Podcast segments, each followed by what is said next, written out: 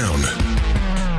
They're just getting started. This is South Coast Tonight with Chris McCarthy and Marcus Farrow. They've got you covered on all the news of the day, from local issues to politics on both sides of the aisle.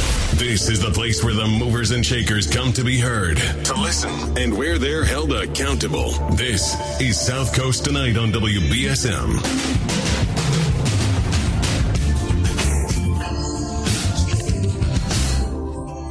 Welcome to South Coast Tonight. I'm Marcus. Chris McCarthy will be back on Friday, but now I am joined by Ted Nesi of WPRI. Hey, Ted, how are you? Hey, Marcus. Thanks for having me. Absolutely. Thanks for coming on.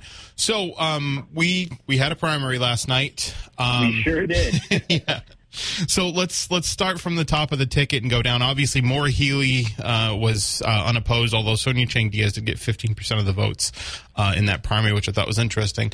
Uh, but um, Geoff Diehl beat Chris Doughty. Uh, I, I, thought some of the momentum went in Doughty's favor, but Diehl had a really strong polling lead pretty much the entire can- uh, election um, season, but you would notice that there was one particular region uh, in the Commonwealth that was uh, responsible for Diehl's victory.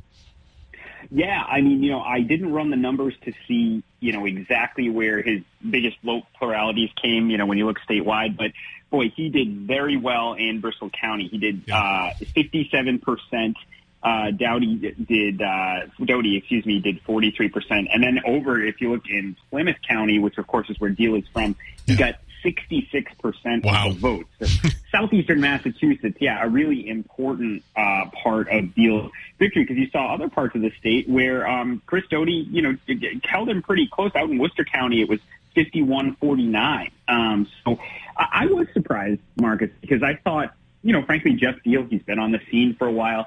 He had this, has the support of President Trump, who of course is such a force in Republican politics.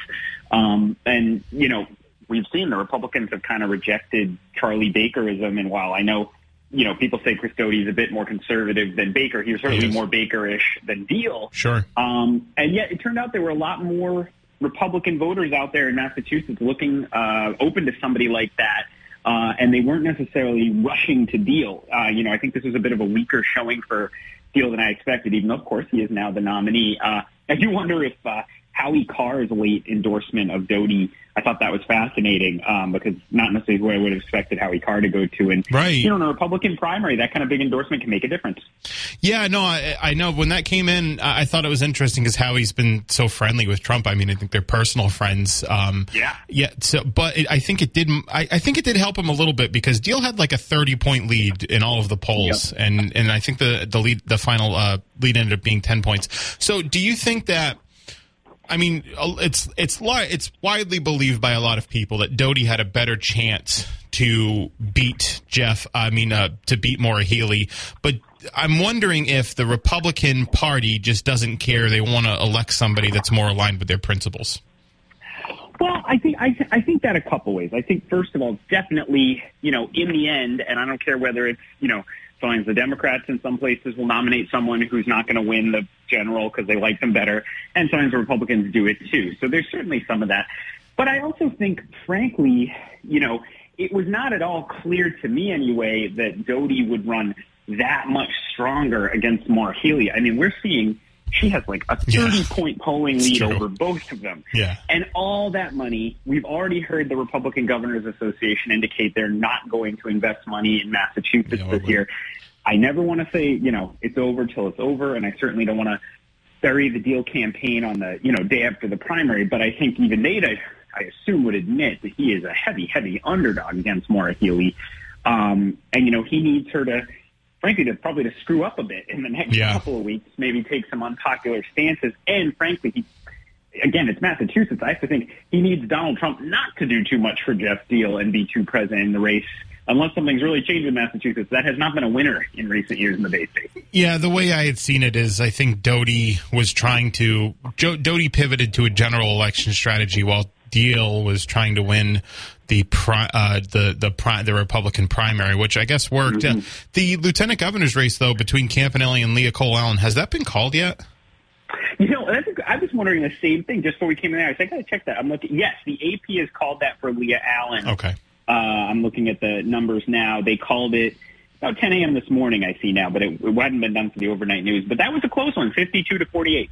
Okay, all right, that's interesting. So there was a, I guess, a slight possibility of a cross ticket um, right. uh, primary election.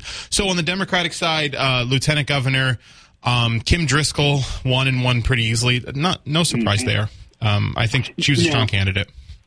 Strong candidate. You know, the other thing I was thinking, you know, you saw Maura Healey last night say, uh, you know, it's already historic to have a ticket with two women on it leading uh, yeah. the the ticket in Massachusetts. And you know, I, I think you can't underestimate, based on everything we've seen in recent months, how powerful uh, the you know women's vote, the activism women are feeling. I mean, it reminds me of the early part of Trump's term with the Women's March, right. and then uh, what we saw in 2018 ever since the Dobbs decision overturning Roe v. Wade, you've seen, you know, record numbers of women registering in some states. And so I think it is just an extremely, I've heard this from political professionals, it is just an extremely powerful thing in Democratic Party politics in this day and age to be a female candidate. There is a hunger for more women in leadership. And I think that was, not saying by any means that's the only reason Kim Driscoll won, but I do think that was a bit of extra momentum she had that Eric Lesser couldn't counter.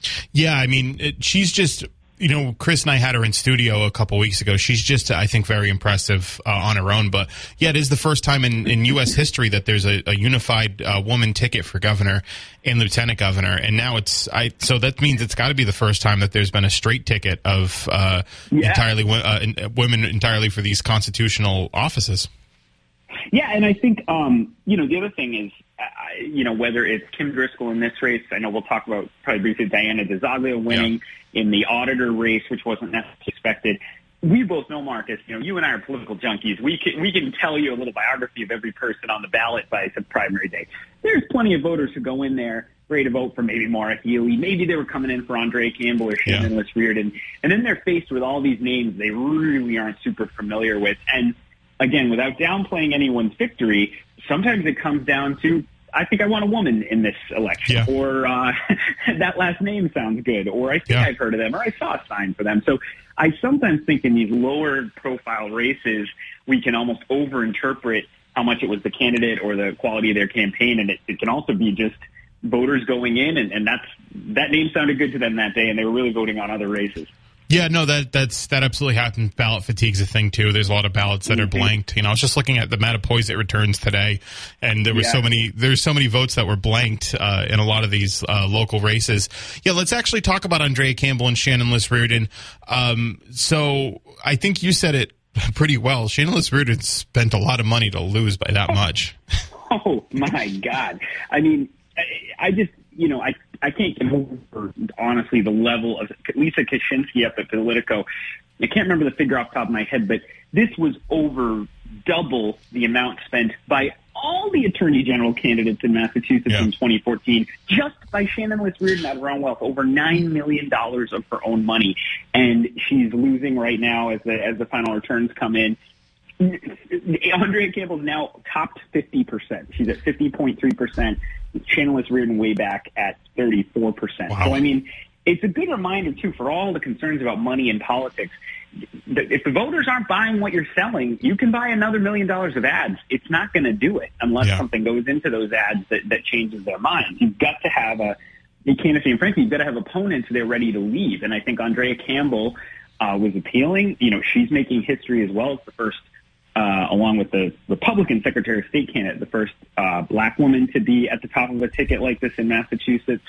Um, but yeah, I mean, I do think, you know, I obviously work in the Providence, New Bedford TV market, so I right. see all the ads that are on our air markets. And boy, Shannon Liss-Riordan, I thought she was running for governor of Rhode Island sometimes. She was yeah. on the airwaves so much right. down here. And she did win quite a few places in, in Bristol County. She split the cities. Uh, I believe two, two uh, went to Campbell and two went to Liss-Riordan. So she might have seen some payoff there, but I don't think she could overcome Campbell's strength in the Boston area.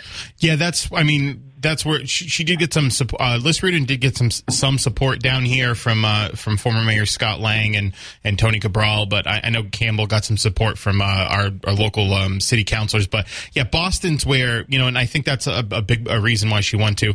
Boston's where the the the the treasure trove of votes are. There's higher turnouts mm-hmm. in the suburbs, and Boston itself is where most of the people are. And, and not to mention, Maura Healey spent pretty much all of her time during this primary for the last like two th- mm-hmm. two months campaigning for her. That is a great point. Uh, you're absolutely right. And look, we see how popular Maura Healey is in her own primary here yeah. in the polling for the general election. So having her as basically your running mate uh, for Andrea Campbell the last couple weeks, that's no small thing. I also noticed, you know, Liss-Riordan on in her paid media, at least in the in the uh, Greater New Bedford area, in Providence, New Bedford, I never saw her make a case against Andrea Campbell, right? right? You know, and as much as people say, "Oh, I hate negative ads," look, if you're not drawing a contrast and your positive case for yourself isn't getting you across the finish line, you better find some way to say, well, here's some things you might not like about the other person you're yeah. currently thinking about voting for. She never did that despite spending all that money on paid media. It, it can be dicey in a primary to go negative, obviously, because there was blowback until last week. There was a third candidate, but you know, I do wonder if, if the Liss-Riordan people are going to think, well, you know, maybe we should have taken the fight to Campbell a little more than we did, uh, considering where we wound up. So Chris and I had uh, Andrea Cam- on Monday we had Andrea Campbell on at eight o'clock. She talked for a bit about what she was, you know, her her platform, but then she did hit Liss-Riordan on on spending mm-hmm. her own money and self funding. I know her campaign manager compared Liss-Riordan to Mike Bloomberg and Tom Steyer. yeah, and then and so then I brought that up to Shannon Liss-Riordan at nine o'clock, and Shannon Liss-Riordan said it's a shame that my opponent's going negative. Uh, so it seemed like she just wanted to try to stay on message. Yeah, and look, Campbell was Campbell was able to get this funny combination. If you think about the end, you know, on paper, Andrea Campbell, a former, um, you know, notable candidate for Boston mayor and city yeah. councilor, with the support of Maura Healey, among many others. You know, she had Ayanna Pressley with her. She had Ed Markey, Joe yeah. Kennedy from down here was campaigning for her. Um, you know, a, a historic figure, first black. You know, she had a lot going for her, and she was doing well in the polls, and yet she became perceived as the underdog. Yes. I think in some ways because of Liss-Riordan's spending. So she got to be already one of the front runners, if not maybe in retrospect the front runner. Yet people perceived her as getting you know beaten up by this woman with unlimited wealth to pour into the race. Right. Those dynamics, I think, matter too. I think sometimes voters do sometimes get suspicious when they feel like that amount of money is being spent, um, unless someone's really sealing the deal. I mean, down here in our region, people watching on TV would not have known anyone else was running for attorney general. Right. Yeah just from the TV ads. and and uh, and right and uh, Cam, uh, Campbell, um, it was largely seen as like a coronation uh, before mm-hmm. before the last couple of weeks when when that polling, you know, when that the Liss-Riordan tried to um, tighten up in polling, but the largest leader yeah. in that poll was undecided, which That's right. is the same thing for the next race we're going to talk about, which is Diana DiZoglio and Chris Dempsey for state auditor. Um, that race was Chris Dempsey always had like a two point lead in those polls. Yes. But agreed. So, so I was like, well, gun to my head, Chris Dempsey, because Dempsey, and I've had both of them in studio. I think they're great. Um, but Dempsey had uh, you know, Dempsey had the two point lead. He had the support of Mayor Wu. He's from Brookline. I figured the Boston suburbs would come out. Diana DiZoglio's from Methuen. But I think Diana DiZoglio, and just after sitting with her and see, you know, her, her personal story and how she got elected and where, you know, the, the, the, uh, how she climbed, you know, Chris and I keep on saying she, she, uh, she burned the boats basically because she could have ran for Senate and got reelected, but instead she went for a statewide office. But she's a real force, I think, in, in, in state politics. Yeah, and look, I think some of the same factors we talked about earlier. A, a woman in a year when women are super activated and want to see more women in office. Yeah. Uh, she also had big support from organized labor, yes. uh, if I recall, which, you know, in, in a race that, you know, this was compared to some of these other races, this was relatively close. This was 54-46. Um, yeah. So, you know, you, you, not too much has to swing for this election possibly go the other way. I thought Chris Dempsey as well had a strong shot. You know, he's mm-hmm. been uh, fighting hard. He had the story around uh, no Olympics in Boston yeah. and all of that that he's worked on before, Thomas Patrick. But, you know, I also think it, was interesting. The polling in this one, as you said, you know, kind of led us astray. Um, or, you know, at first I say that, but on the other hand, before the pollsters get upset, it is so hard to poll primaries. You know, Marcus. Right. They're like people swing so hard because they're not voting. You know, in a general November election, most people generally end up being R or D. So Yeah. you don't have these massive swings election to election. In a primary where it's just on names and people don't know a lot, I think you really can have big swings at the last minute. Um, and you don't even know why people made the decision. So Diana DiZoglio with a victor on that, and, and you know she could be moving on up from there. Though I, I will say Anthony Amore, uh, who's the Republican there, you know, again, it's pretty tough as a Republican to win so. any big races. But um, he's, you know, he's got Charlie Baker's support. He's an appealing candidate too. So interesting to see if he can get get anything going there. He's got Charlie Baker's support. He's got a great resume. You know, he says, I've Yeah. done auditing, I've done investigations, I, I've been a watchdog my whole life. And he's, again, Charlie Baker's support. Charlie Baker, I think, for a reason, has only endorsed Amore, only put his weight behind Mm-hmm. Amore in the statewide races because he's the only one I think he feels uh, comfortable attaching his name to. Yeah, and you know, I, now how much will Baker want to campaign for? You know, Yeah. He won't be busy campaigning for governor. He's already said he's going to stay neutral in that, which is a statement in and of itself. So, Yeah. you know, if if Charlie Baker runs around the state with Anthony Amore, hey, you know that could that could that could that could be something if, if Baker really wants to. But even then, to get people to pay attention to auditor and then split their ticket down there, it's going to take some work. But Baker's an X factor, I will say. So uh, we're speaking with Ted Nesi of of uh, of WPRI. I think that covers the statewide races, unless we miss somebody. But No, I think you got through it because I'm looking at my AP uh, tack here. So um, I do want to talk about because we kind of had some exchange. Oh, you know what we forgot, Marcus, is that Bill Galvin moves on, right? But Oh, never, yeah, of course we never say die. we forget because he's been around so long. We forget he even has to run an election. But uh, in the end, he had no problem with Tanisha Sullivan. Oh, that's the one more point I wanted to bring up with Tanisha Sullivan, Quentin Palfrey, Chris Dempsey. Uh, party con- uh, convention endorsements are a waste of time. They don't matter. Uh, they clearly don't matter, as demonstrated um, by the uh, the results last night. So um, I want to talk about because we had some exchange on this um, the Bristol County Sheriff's primary because I saw you reach. I, you know, I guess you'd had some contact with the Bernier campaign. I was talking to Paul Heroux's campaign, and you know, I had said the whole time I think Paul Heroux is the strongest candidate. He's won elections before. You know, I had listed a pun- bunch of reasons. Those reasons that that ended up being true. Um, but Bernier had initially said to you that at first he was thinking about a recount. Yeah, I mean, when I ca- so when I got on the phone with Nick Bernier last night, because I so as you know, Marcus, we um, here uh, is where I'm sitting in Providence on the other side of the border for where our TV station is. We had our big debate last night Yes. with Governor of Rhode Island. Yes. So I finally got out of the hall on that and finished because it was a live broadcast and said, "All right, what's going on in Massachusetts?" And I looked at. Uh, Bristol County Sheriff, and we only had incomplete results, and, and Heroux was down initially in the early returns just because of the order the cities were reporting. So I thought, oh, where's this going? So I reached out to Bernier, and then he he told me he was like, here's here's the numbers we have. You know, it's not looking good. So I said, Yeah. so we got on the phone, and he, you know, he he actually still today has not conceded. You know, he's sort of acknowledged he lost.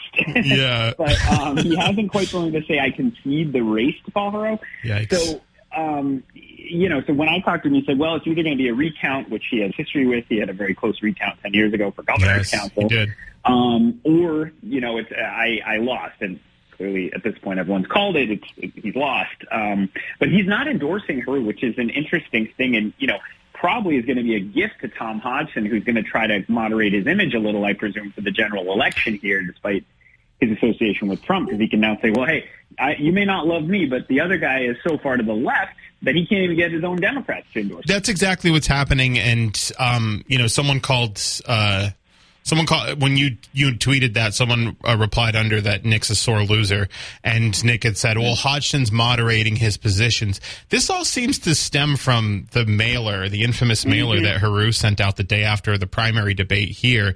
Um, he's, I guess. Pretty um, upset about that because I think he had. I, if he had said to you or, or somebody else, maybe it was in New Bedford Light.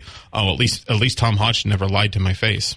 Yes, he said that to the light. Yeah, and um, you know, I I think you know, I part of me, you know, I, I take candidates at their word. He is very upset that um, Heroux sent what I would argue is not the most negative mailer I've ever seen. I It's mean, not negative at all. It's a contrast. right. It's just like I've won more. I, I've managed more people. Yeah. People have the right to respect their own. But you know, Yeah. took a, Nick took a lot of umbrage at that because he felt there had been a promise to basically do no even contrast, I guess, right? Let alone negative, and Well, felt it. that was broken. um, and so now he will not endorse. But you know, that's that's going to be a headache for her, I think, uh, if if Hodgson makes hay of it. Which I assume, you know, Tom Hodgson is a wily, experienced campaigner. I doubt he's going to let something like that, uh, you know, be left on the back burner when he's in the first big fight he's had in a long time. Oh, I believe he's already moved in uh, on that opportunity. So, uh, There you go. Yep. yeah. So we're speaking with Ted Nesi, uh, WPRI. Ted, um, uh, before I let you go, you did have a governor's debate in Rhode Island last night. Uh, there is uh, an open governor's race. Well, not open. Dan McKee's running for reelection, but he's, I guess, in a little bit of trouble. Yeah, you know, it's a fascinating one, Marcus, down uh, here in Rhode Island, because in Dan McKee, as people might remember, he inherited the governor's office last year when Gina Raimondo was called to Washington to join President Biden's cabinet and left Rhode Island. So he is the incumbent, as you say, but he's not an incumbent who's ever been elected in his own right. So Right. he's running for statewide office for the first time. And his polling numbers have just not been great the whole cycle. He's led uh, in our polls, but only by a couple points. He's never cracked 30% support in the Democratic primary, even as the incumbent. He's got a strong challenger in Secretary of State Nellie Gorbea, who's another uh, two-term statewide office holder. And then there's also former CVS executive Helena Foulkes, who's been, you know, a, a- well into third place, I'd say, for most of the race. She's polled in the teens, but all of a sudden she had a very strong debate performance last night. She had a strong debate performance last week. She's very wealthy and has poured a ton of money into TV commercials. And so at least I will say the others are starting to get a little nervous. You know, could she be taking off fast enough um, that she could pull an upset and somehow pull this out? Nancy Pelosi is actually coming to campaign for her on Sunday. Wow. Helena Foulkes. Yeah, because they're old family friends. Uh, Wow. Pelosi was her was Helena Foulkes' mother's college roommate. Um, so she's coming to town. So we're going to have a big six day battle, I think, in Rhode Island with three people who all think they could win this nomination next The primary's next week, right? Tuesday. Yep, Tuesday, Tuesday. night. Um, so we're back to back. Uh, so it's always funny. You watch we watch the rest of the country do their primaries, and we're just sitting back waiting for ours to get started. And all of a sudden, very end of the summertime, and it's just back to back to back around here. You know. Hey, is Allan Fung going to win that congressional seat? Is is are, are, is are uh, is Rhode Island going to uh, elect the first federal Republicans uh, since Lincoln Chafee? Well, first of all, always impressed with your Rhode Island knowledge, Marcus. So I give you props on that. Um, you, you could beat me uh, on Rhode Island and New Bedford, probably.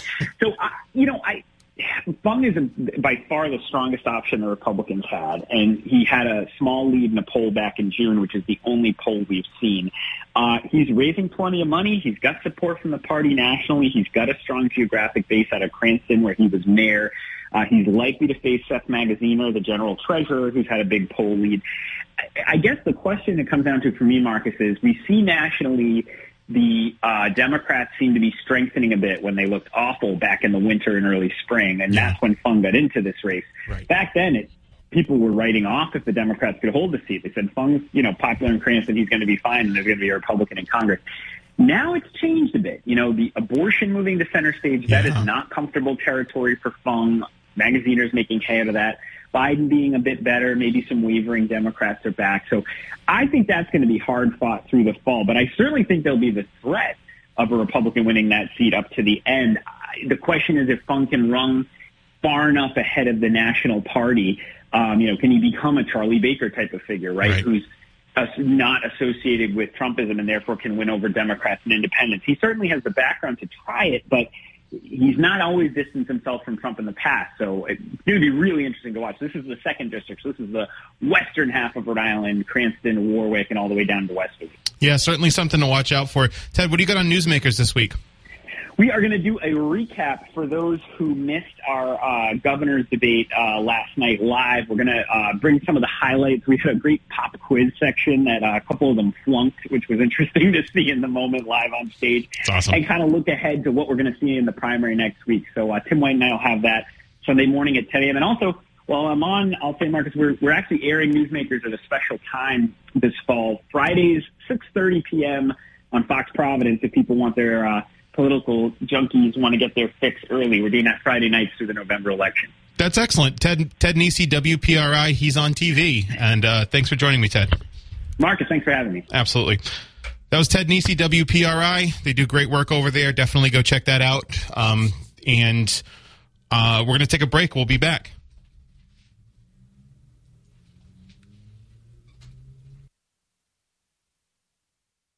Tonight, that was uh, Ted Nesi from Channel 12, WPRI. Um, does great work over there. Of course, there's a lot going on in Rhode Island, um, but he still keeps up with the Massachusetts stuff too. It's it's it's a lot. It's a lot. But uh, Newsmakers is great. I actually like to listen to the podcast uh, uh, sometimes. Sometimes I just uh, the the newsmake every Newsmakers episode I recently discovered uh, comes in comes in a podcast too, so you can listen to it. Um, him and Tim White do great work. Tim White we had on a couple week a few weeks ago uh, to talk about that. Um, the biker gang story, which was really interesting. So uh, definitely love having the uh, WPRI people on the show. Uh, that was Ted Nesi again. Um, so uh, 508-996-0500. I do want to talk about, um, and, and speaking of podcasts, I'll get the podcast up from the first hour with DA Tom Quinn. We'll we'll, um, we'll, we'll cover that. And I forgot to mention. Oh man, I forgot to mention. I wanted to talk to him about this, but tomorrow, Kim Driscoll and Maura Healey are, you know, the second day into their newly minted uh, gubernatorial ticket, right? Kim Driscoll and Maura Healey are. That's the ticket. Healey Driscoll. They've already got the sign. I saw the sign. They've already got the Healey Driscoll sign, right? They're going to be campaigning in New Bedford. They're going to be in New Bedford tomorrow to get the endorsement of Mayor John Mitchell.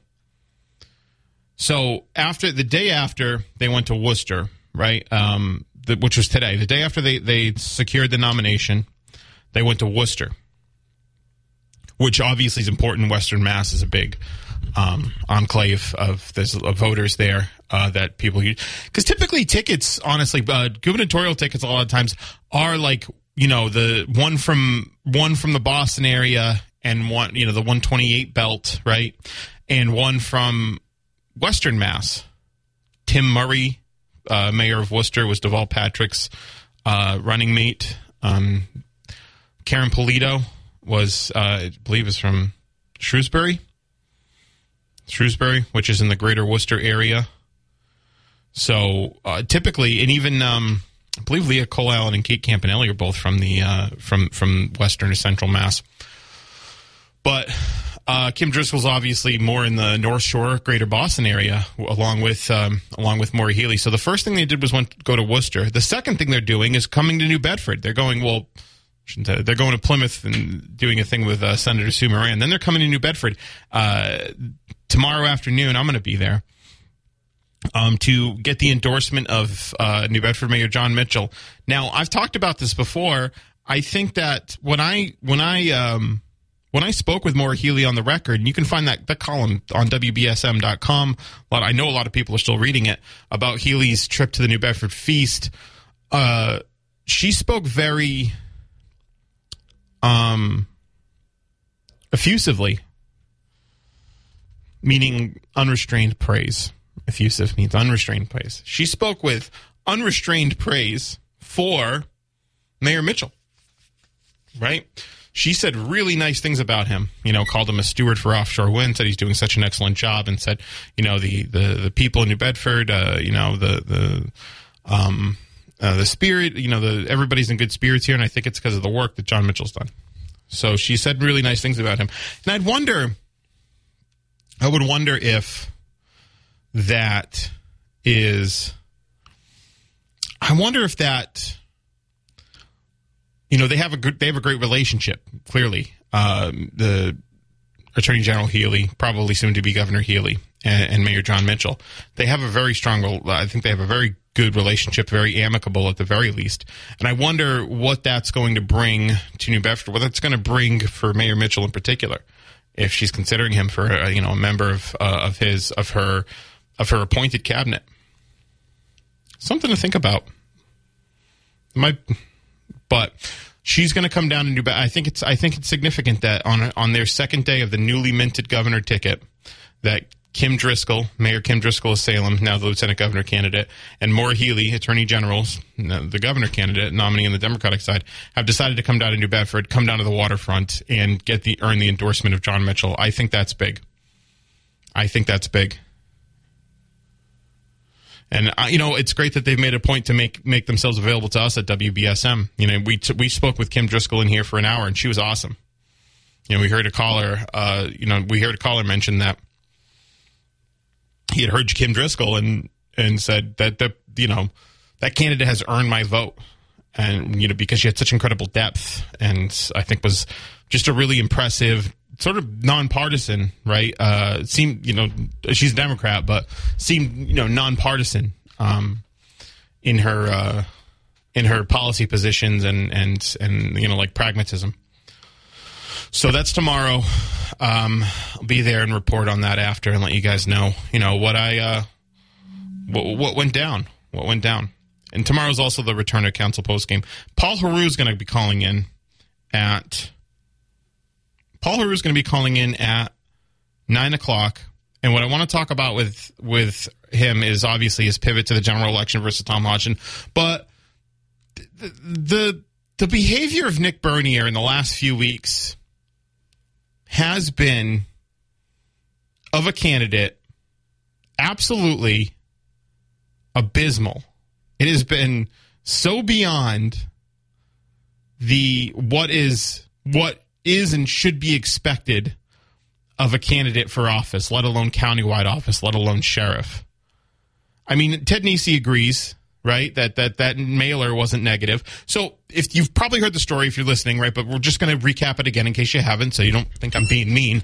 Um, they had a debate here, and they were all really nice. I mean, I think the three of them are, are gen- generally nice people. Uh, uh, George McNeil, Nick Bernier, and Paul Heroux, right? They're, I think they're most, you know, I, I think I, I think they're all nice people, and they you know want to give back to the community. But they had a debate here. It was really civil and nice. Everybody played patty cake, but it was a good conversation. And a lot of people really enjoyed the debate.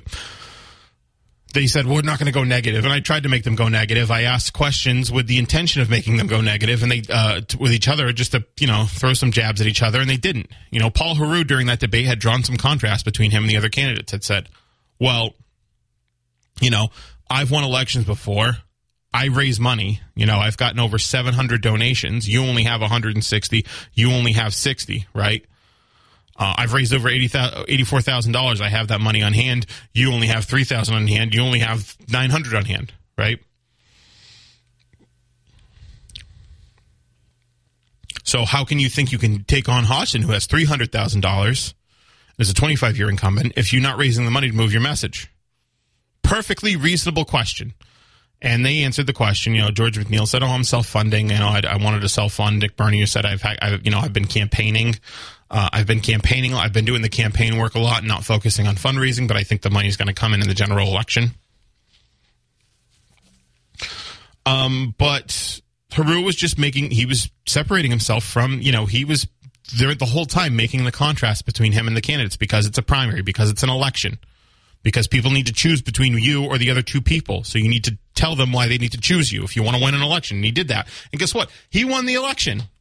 But Bernier then, you know, called into my show. I invited him on the program because I, I wanted to be fair to him. I, I, I, think Nick's a good guy. I wanted to be fair to him and said, uh, you know, what's, what's your beef? What's the deal? Right. And he, you know, he said, I don't know. He was, he, cause they sent out this press release that said Heroux's broken promises and how he abandoned his voters in Attleboro by running for another office while he's in office. Now, the returns last night show that Heroux got 2,500 votes in Attleboro and Nick Bernier got 500 votes in Attleboro. So Heroux beat Bernier by five times the amount of votes in Attleboro. But apparently, according to him, the voters abandoned him, right? I mean, the, he abandoned the voters. They don't seem to be mad about it. They keep voting for him in, in, in overwhelming numbers.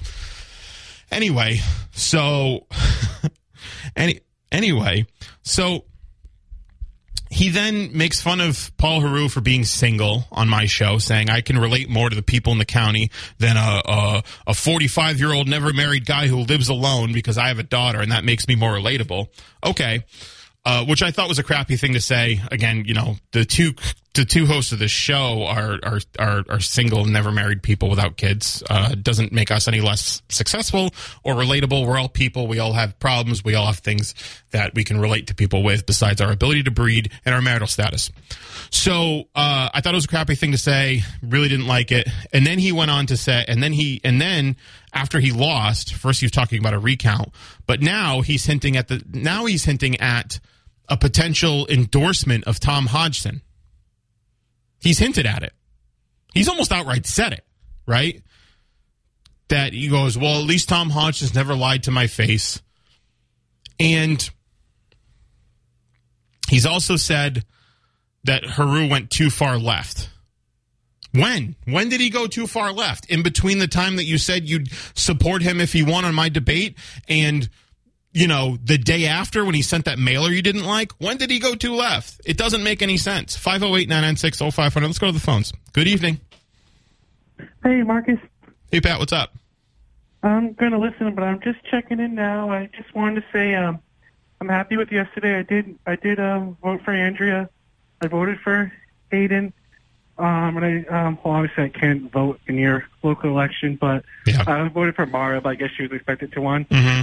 Expected to win. I'm happy, but do you, um, are you surprised Andrea Campbell beat the big shot of, I wish I knew her name off the top of my head. But the Uh, Shannon Rudin. No, I'm not. I'm not. No, I'm not surprised, and here's why. I mean, she was when she first got uh, when she first announced she was going to run. She had a really heavy polling lead. Uh, she's got the most name ID, and she's got the most name ID in Boston, where you were voting in Suffolk County, and that's Yeah. where all the votes really not all the votes, but that's where a ton of votes are. And so she already had the name ID for running for mayor and being Boston City Council president. She got the support of Maura Healey, and then she, you know, even though Shannon Riordan was spending money and closing the polling lead on the day of the elections. Campbell opened uh, had a uh, eight point polling lead in a poll that had been released that day. So she she had still maintained a steady lead. She still had the most name ID um, in you know in the areas that you really need to turn out for, and she had Maura Healey behind her. So I had, I had said last night, gun to my head. Andrea Campbell's going to win that election. I did not expect it to be by this much, uh, you know, double digit points. But uh, no, I'm not surprised. Again, I, until a couple weeks ago, it was largely seen as like a coronation, like she was going to win. So I'm not surprised. Well, I checked in when you were talking about the sheriff's race, so I will hang up and I will be listening because I'm excited to hear uh, what you got to say. Okay, thanks, Pat. Appreciate it. Hey, later, Marcus. So um, I actually got to take a break, and then we'll um, we'll continue our conversation about the sheriff's race. 1420 WBSM. Marcus, Chris will be back Friday. Yeah, so La- Bernier had basically put out a statement and said he's not going to endorse uh, Paul Heroux because he went too far left. Which, um, again, on August 17th here in studio, he committed to supporting him. He agreed that the number one mission of the Democrat, uh, the, the Democratic nominee or the Democratic pri- primary is to find the candidate who can best beat Hodgson. And after he lost, he then went on to blame the voters, and which is always the mark of somebody who is a sore loser. If you go on to blame the voters and say, I think they just gave Tom Hodgson another six years, that's the mark of a sore loser. That is a that is a sore loser thing to say. I've heard it dozens of times before, and I've heard it from people who have lost, right, and are and are upset about losing. Right, I didn't think that was a nice thing to say to to then to the you know to then you know take a dump on your voters after you lost an election. It's, I mean, what message does it send to you about a candidate? I think Nick, you know, Nick could have taken some good things out of this primary. He could have saw in his, his strong returns in Fall River and said, hmm, maybe I should run for city council, right? Hmm, I won uh, Fall River by a thousand votes over Heroux and, uh, and McNeil. I got 2,500 votes in a, cont- in a three-way contested county primary. Maybe I should run for city council because the votes are there. There's certainly probably fewer votes than what are going to, that's probably more votes than you're going to need in a, in a in a in a municipal election. But instead, he just decided to sulk and pout and say Heroux went too far left, and then basically endorse Hodgson. So, what was the pro- point of the primary if you were going to just endorse Hodgson when you lost? It doesn't make any sense, and it's a sore loser crybaby attitude. It is. And I, you know, again, I, I've I've had Nick on. I've I've talked to Nick a bunch. I think he's a good guy who's done a lot of work in the community. But the way he's behaving after this loss is just it is it's childish and immature. It's not becoming of a candidate. You just look like a baby when you do that stuff. You do. You look like a baby. Did you want to beat Tom Hodgson? Did you think that the people in Tom Hodgson's custody deserved a better sheriff? Was that your opinion? Or did you just want to be the nominee? Because with that reaction to losing, it sounded like the latter. It sounded like it's not about the people who are in Tom Hodgson's custody. It sounded like it was about yourself. 508 996 0500 is how you can get in the program. We'll take a break. We'll be right back. 1420 WBSM. One more call in. Good evening. Marcus, how are you, buddy? Hey, Barry, what's up? Uh, too much, Marcus. I'm just wondering if you voted in person yesterday, and, and I don't know if this came up, but it was it was confusing for us down at Ward Six because the Democratic ballot, the top of it was red, and on the Republican ballot, the top of it was blue. And it created a lot of confusion. Did did did you guys talk about this yesterday, Marcus? No, I mean I voted in person, uh, early voting. Um, I didn't. I, I did know. I think I did notice it was red, but I, I, I, I don't know what that's attributed to. I don't know why the, the I don't know how or why they color their ballots uh, in the, com- the Secretary of the Commonwealth's office. I think if you, you know, So it would it would have been Bill Galvin's office. yeah, it's Bill Galvin's office. They're the ones that print the ballots and send them out. They're in control Real of that. confusion. They could have picked two other different colors, but to assign to the Democratic ballot the Well- color red. Well, he's he's been he's been resoundingly basically reelected. So you know you've got a you've Yeah. got a few years to lobby uh, lobby him for that for that change.